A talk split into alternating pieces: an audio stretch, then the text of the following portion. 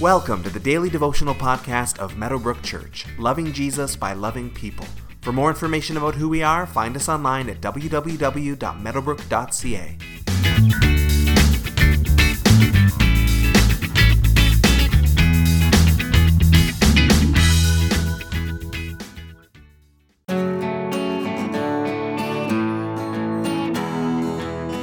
As we move today into Matthew chapter 26, we've almost come to the end of this gospel. Jesus has been teaching for the last number of chapters, but now the formal teaching time is done.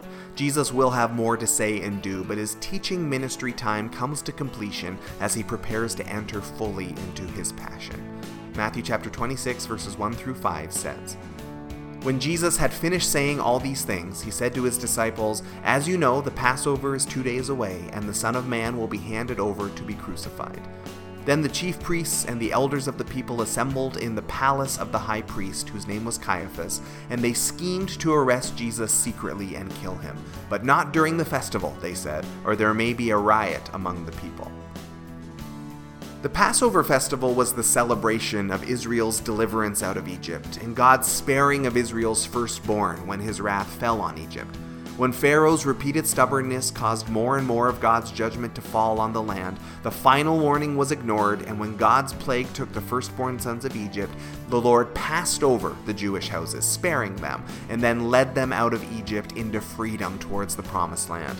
Every year, Israel would celebrate this in Jerusalem with offerings and sacrifices and worship, and it was the busiest time of year for the holy city. The place is going to be packed with pilgrims from all over the world as Jewish people come home to celebrate this most important religious holiday.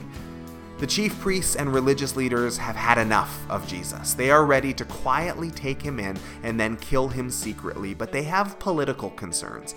Let's wait till after the festival for the sake of the people. Jesus has lots of fans. The streets are going to be packed with those fans. It would actually not be a great time if there were to be any sort of reaction to his death.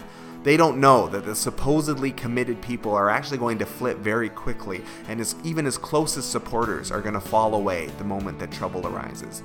So his enemies are about to hatch their evil plan, but scripture makes clear that God is orchestrating the whole thing for his own purposes, and that they will simply be playing into what he has already decided.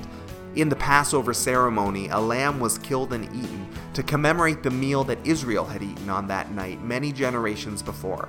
The blood of the lamb back then was spread upon the door, and the Lord spared the lives of every house marked with the blood of the lamb. Even though the enemies of Christ don't want to act during the Passover festival, nonetheless, it's all going to go down during the festival as the true Lamb from heaven will lay down his life and shed his blood to spare his people from death. God is working it all out according to his perfect and beautiful and poetic timing. Today, take some time to reflect on God's work in your own life. Where have you seen Him working, even if it wasn't in line with your plans? Where have you been surprised? And where might He be working right now, even if you can't obviously see it?